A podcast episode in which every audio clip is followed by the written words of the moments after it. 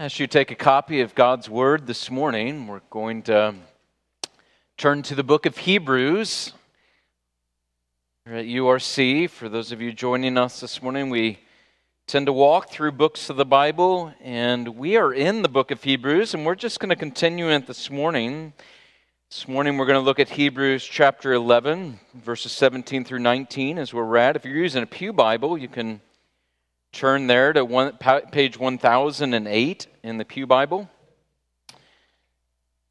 This morning we're looking at Hebrews chapter 11, verses 17 through 19. We've been looking at the life of Abraham. Is where we're at in this great chapter, this Hall of Fame of Faith, as is often called. We'll continue that this morning. Our verses this morning are Hebrews 11, 17 through 19. I'm also, though, going to turn uh, to Genesis 22 and read that passage that is being referenced, and we'll turn there this morning as well. But let's pray before we open God's Word together.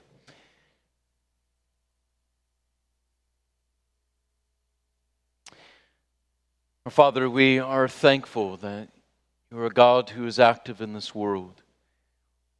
We're thankful that you have gifted us this word of testimony, that we have this gospel before us, that we get to hear it. We're thankful that you have, you and the Son, sent your Spirit into this world to take the truth of this word and to implant it in our hearts and our minds and our souls. We pray this morning that you would indeed do that. That you would not leave us in darkness. You would not leave us ignorant. You would not leave us foolish. That you would speak to us with the truth of your word and by the power of your spirit this morning, as you've promised to do. We pray all of this in the strong name of Christ Jesus, our Lord and our Savior. Amen. Hebrews chapter 11, verses 17 through 19, and then I'll flip to Genesis 22 and read verses 1 through 14. This is the holy, inerrant, sufficient Word of God. By faith, Abraham, when he was tested, offered up Isaac. And he who had received the promises was in the act of offering up his only son of whom it was said, Through Isaac shall your offspring be named. He considered that God was able even to raise him from the dead, from which, figuratively speaking, he did receive him back. And then Genesis chapter 22, where we find that passage, verses 1 through 14, that's being referenced. After these things, God tested Abraham and said to him, Abraham, and he said, Here I am. He said, Take your son, your only son, Isaac, whom you love, and go to the land of Moriah and offer him there as a burnt offering on one of the mountains of which I shall tell you. So Abraham rose early in the morning, saddled his donkey, and took two of his young men with him and his son, Isaac. And he cut the wood for the burnt offering and arose and went to the place of which God had told him. On the third day, Abraham lifted up his eyes and saw the place from afar. Then Abraham said to his young men, Stay here with the donkey. I and the boy will go over there and worship and come again to you. And Abraham took the wood of the burnt offering and laid it on Isaac, his son. And he took in his hand the fire and the knife. So they went both of them together. And Isaac said to his father, Abraham, My father. He said, Here I am, my son. He said, Behold, the fire and the wood, but where is the lamb for a burnt offering? Abraham said, God will provide for himself the lamb for a burnt offering, my son. So they went, both of them together. When they came to the place of which God had told him, Abraham built the altar there and laid the wood in order, and bound Isaac his son, and laid him on the altar on top of the wood. Then Abraham reached out his hand and took the knife to slaughter his son. but the angel of the Lord called to him from the heaven and said, Abraham, Abraham. And he said, Here I am. He said, Do not lay your hand on the boy or do anything to him, for now I know that you fear God, seeing you have not withheld your son, your only son, from me. And Abraham lifted up his eyes and looked, and behold, behind him was a ram caught in a thicket by his thorns. And Abraham went and took the ram and offered it up as a burnt offering instead of his son. So Abraham called the name of that place, The Lord will provide, as it is said to this day, On the mount of the Lord it shall be provided. Though the grass withers and the flower fades, the Word of God is forever. Thanks be to God. Amen.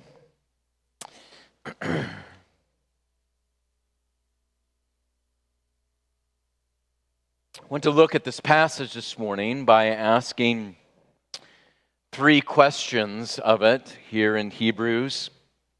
The first is why would God test Abraham this way? The second is is why would Abraham trust God this way? And then third, and maybe the question that all of you are asking this morning, how is this a Christian a Christmas text and a Christmas sermon? And we'll answer that at the last this morning. But our first question, why would God test Abraham this way? This is what the author of Hebrews calls it, verse 17. He says, By faith, Abraham when he was tested. God tested Abraham. You heard the same language in Genesis chapter 22. God tested Abraham when he commanded him to sacrifice his son. The son whom we are told in both texts that he loved. If that stirs emotion in you, you have a pulse. It's meant to stir emotion in you. In fact, the very language in Genesis 2, it's used over and over to stir emotion in you and I. Just in those 16 verses, if we were to go to the following two verses as well that I read this morning, you have these alternating terms of father and son, father and son, father and son. You have it 12 times in just 16 verses. It's pulling on your heartstrings. You think about just the way that God called Abraham to this test. He piles up emotionally bound words. Take your son, your only son, Isaac, whom you love. If you are reading that or you're listening to that this morning and you think, what is God doing? It's the right question. It's a fair question. God is testing him. Now we need to be clear what is happening here. God is not tempting him. There's a big difference between tempting and testing. Enemies tempt, friends don't tempt.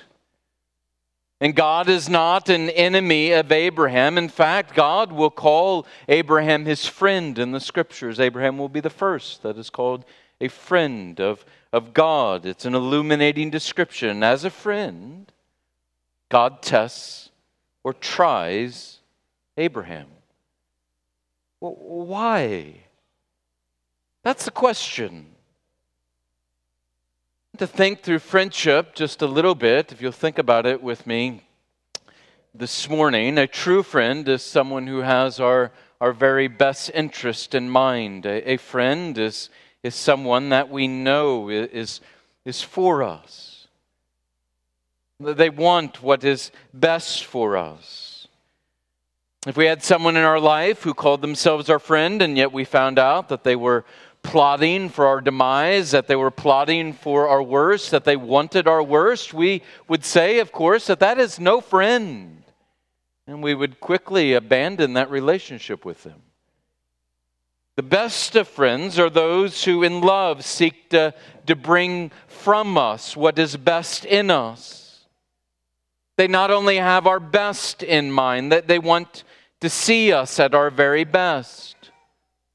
They nurture it, they solicit it, they draw it forth from us. And that's what Abraham's friend, God is doing with him here.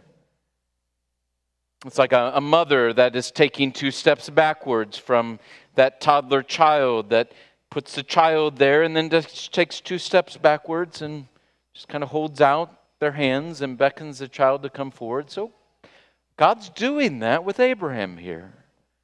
He's just nurturing him. And Dave, you're hearing this, right? Yeah. He's just beckoning forth and encouraging Abraham's faith. I want you to think about Abraham here for a moment. Uh, think about what it is that he is facing. He's at a true crux. Some might even call it a crisis of faith because what God has asked seems contradictory. God has promised Abraham that through a son, Isaac, he shall be a blessing to all the nations, and his offspring shall be as numerous as the stars of the sky, and as numerous as the grains of sand upon the seashore. Uh, that's what God's promise is. But now God commands that the one through whom this promise would come, that Abraham is to offer a sacrifice of this one through whom the promise is to come. And it seems incredibly contradictory. Sacrifice a promise of many descendants through Isaac, disobey God, and seemingly maintain the promise. Abraham has to decide. He has to, in essence, decide does he take things into his own hands or does he continue to entrust himself into God's hands? That's his question.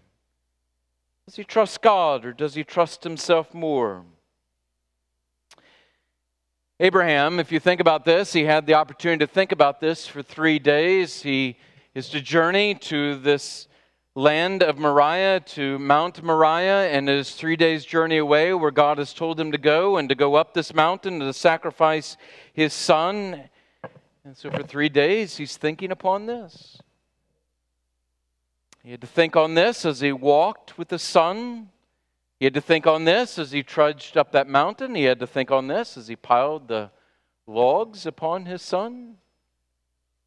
He had to think upon this as he raised that dagger.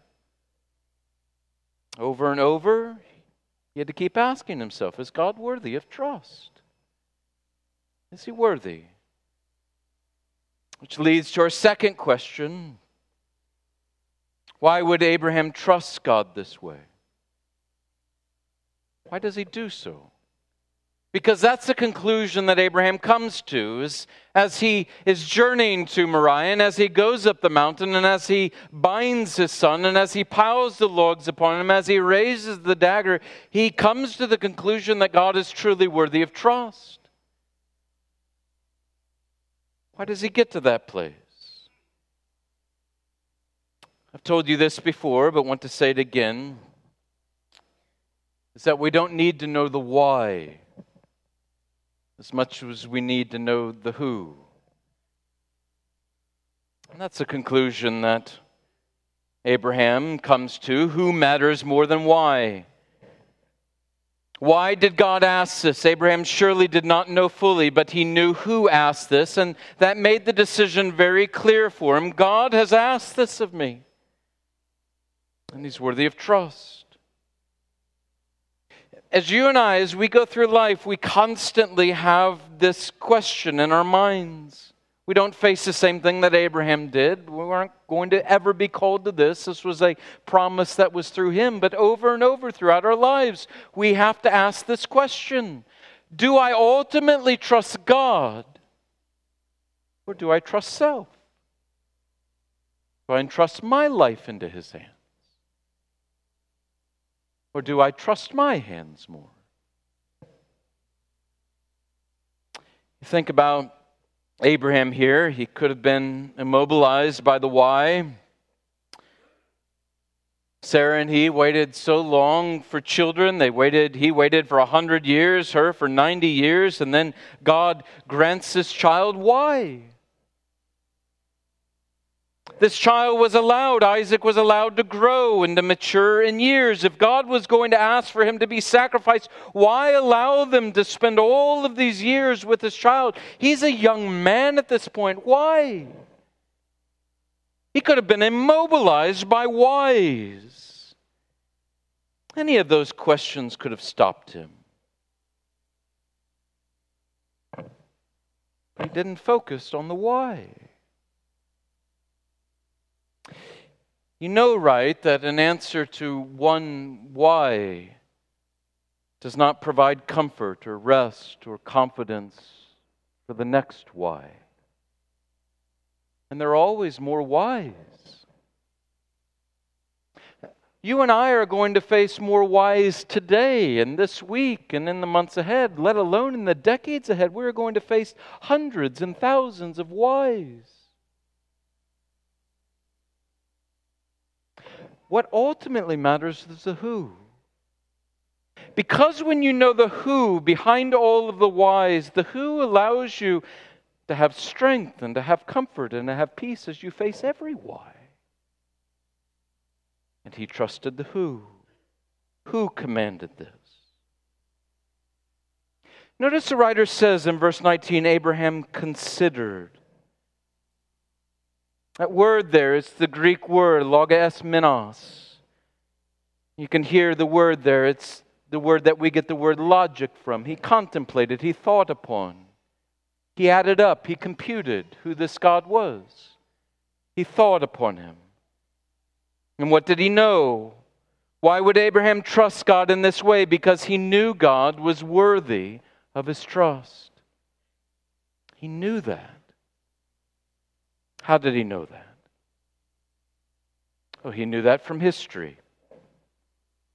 Abraham would have known the accounts of Adam and Eve, the accounts of Noah and his offspring. He would have known that though Adam and Eve had sinned in the garden, that God promised a child would be born into this world, and this child would crush the head of the serpent. That though mankind had rebelled against God, he knew this promise. He knew the history of God delivering his people through Noah and his family. He knew God to be great, he knew God to be worthy of trust from history. He also knew God to be worthy of trust from his word. God had promised him a son, and he had fulfilled it.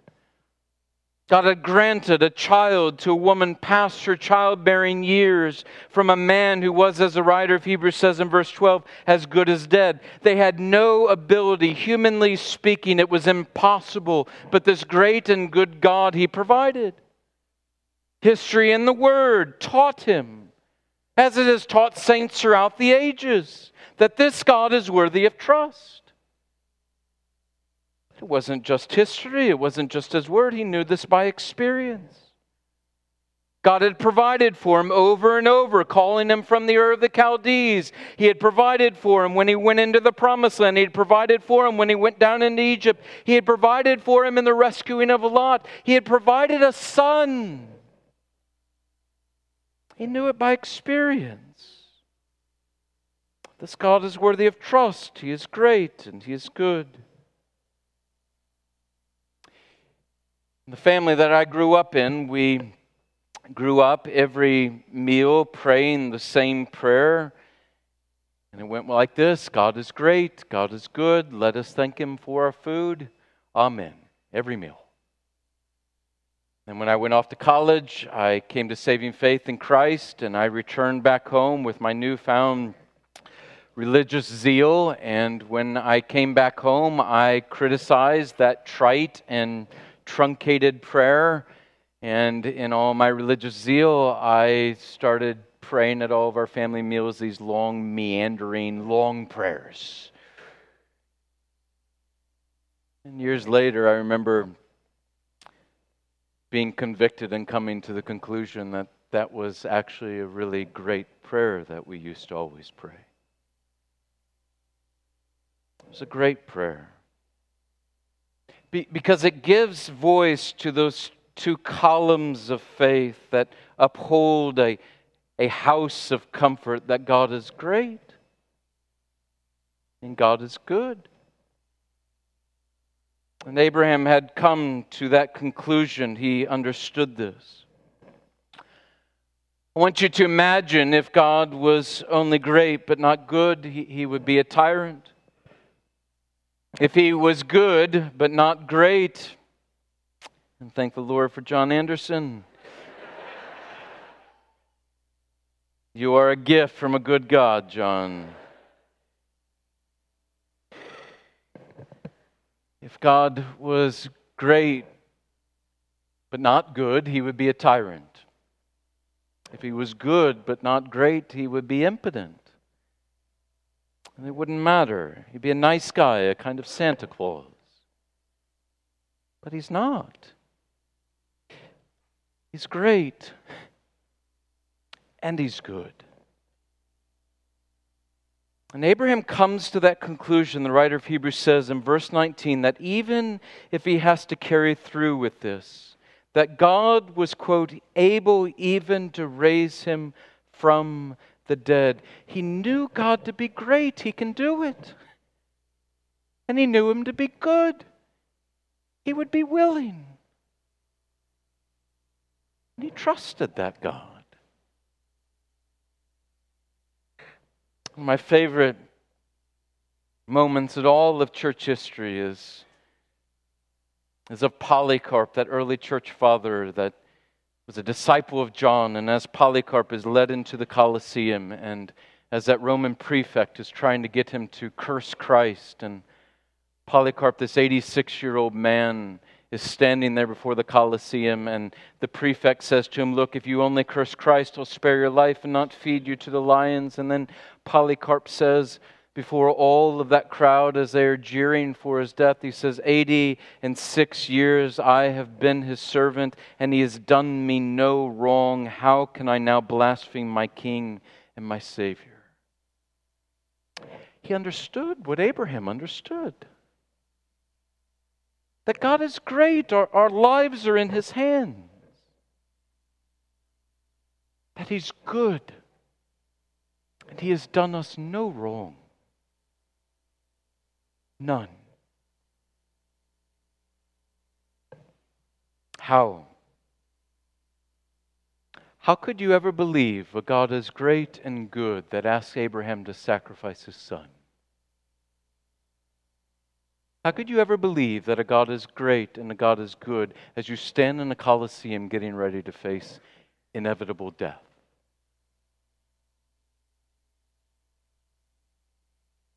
That leads to the third question this morning. How is this a Christmas text and a Christmas sermon? As Abraham and Isaac are walking up Mount Moriah and Isaac is carrying that firewood, you heard Isaac ask that very poignant question. He's no dummy. And he asks of his father there in verse 7, he says, Behold, the fire and the wood, but where is the lamb for a burnt offering? And the response of Abraham in verse 9 to his son is this it's just as poignant. He says, God will provide for himself the lamb, my son. God is great, God is good. On Mount Moriah, Abraham binds his son. And on Mount Moriah, he pours, he takes those logs and he puts them on top of his son. And on Mount Moriah, he raises that dagger to slaughter his son. And then you know from that text, as we just read it, that an angel of the Lord appears all of a sudden and he cries out to him, Abraham, Abraham. And he stops him. And then when Abraham raises his eyes, he, he sees that there is a ram caught in the thicket, and That is what is to be slaughtered. That is what is to be sacrificed. And so Abraham now takes that ram and he offers that as a sacrifice on Mount Moriah. And he names the place God provides. Where is the lamb, Father? God will provide the lamb, my son. But here is what is so key it wasn't a lamb that was caught in the thicket, it's a ram. It's a ram. Here's what you need to know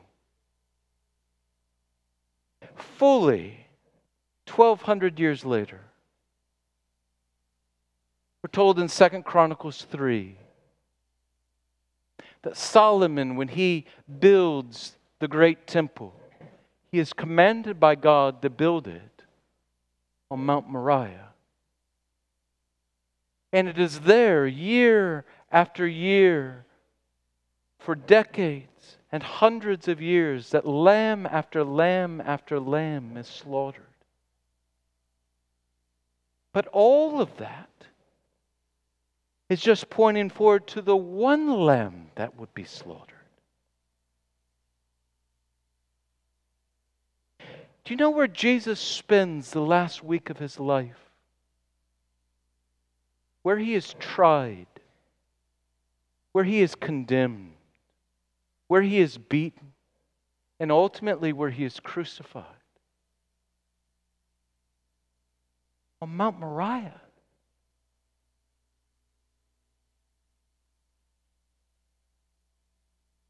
Abraham stated, this is often the case in the Bible more than he could possibly know. God will provide the lamb, my son. And he closed that passage. This will be the mount on which God provides.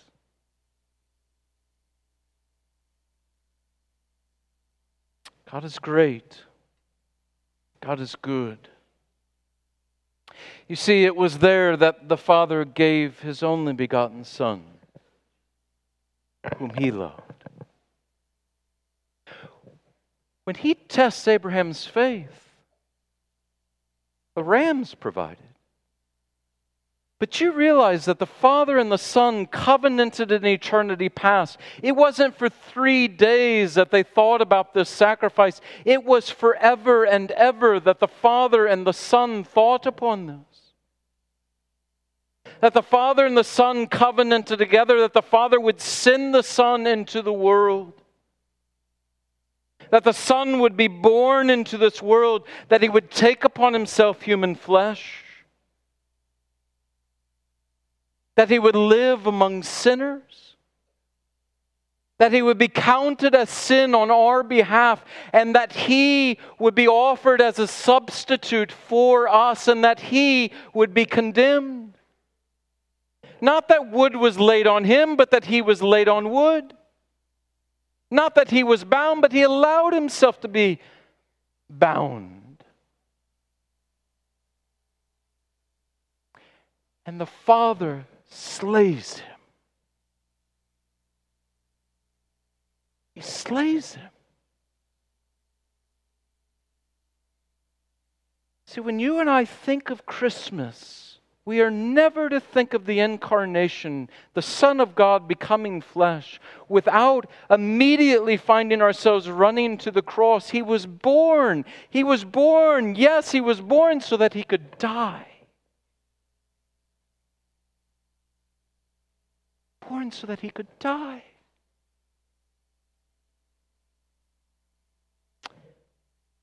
John the Baptist sees Jesus from afar. He will say, Behold, the Lamb of God who takes away the sins of the world. God will provide. He will provide the Lamb, my son.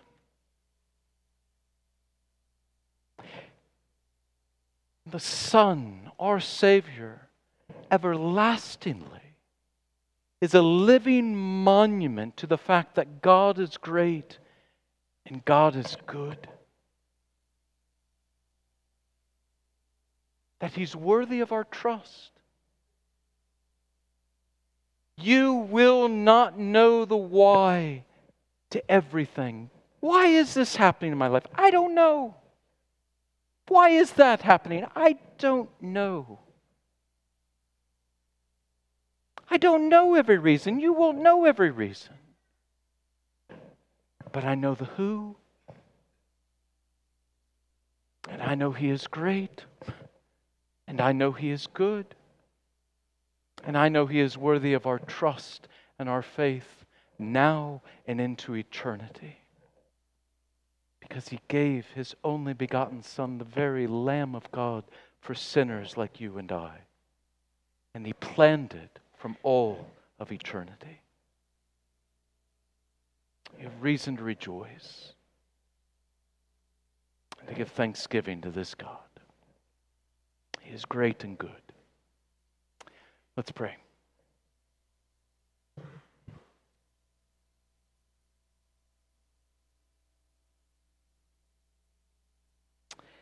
Our Father, we're thankful you are a God of such exceeding kindness. You would send your beloved Son, the Son whom you have loved forever and ever. And that there would be no substitute for him who would be a substitute for us. Thank you for the gift of the Son, born into this world to save sinners.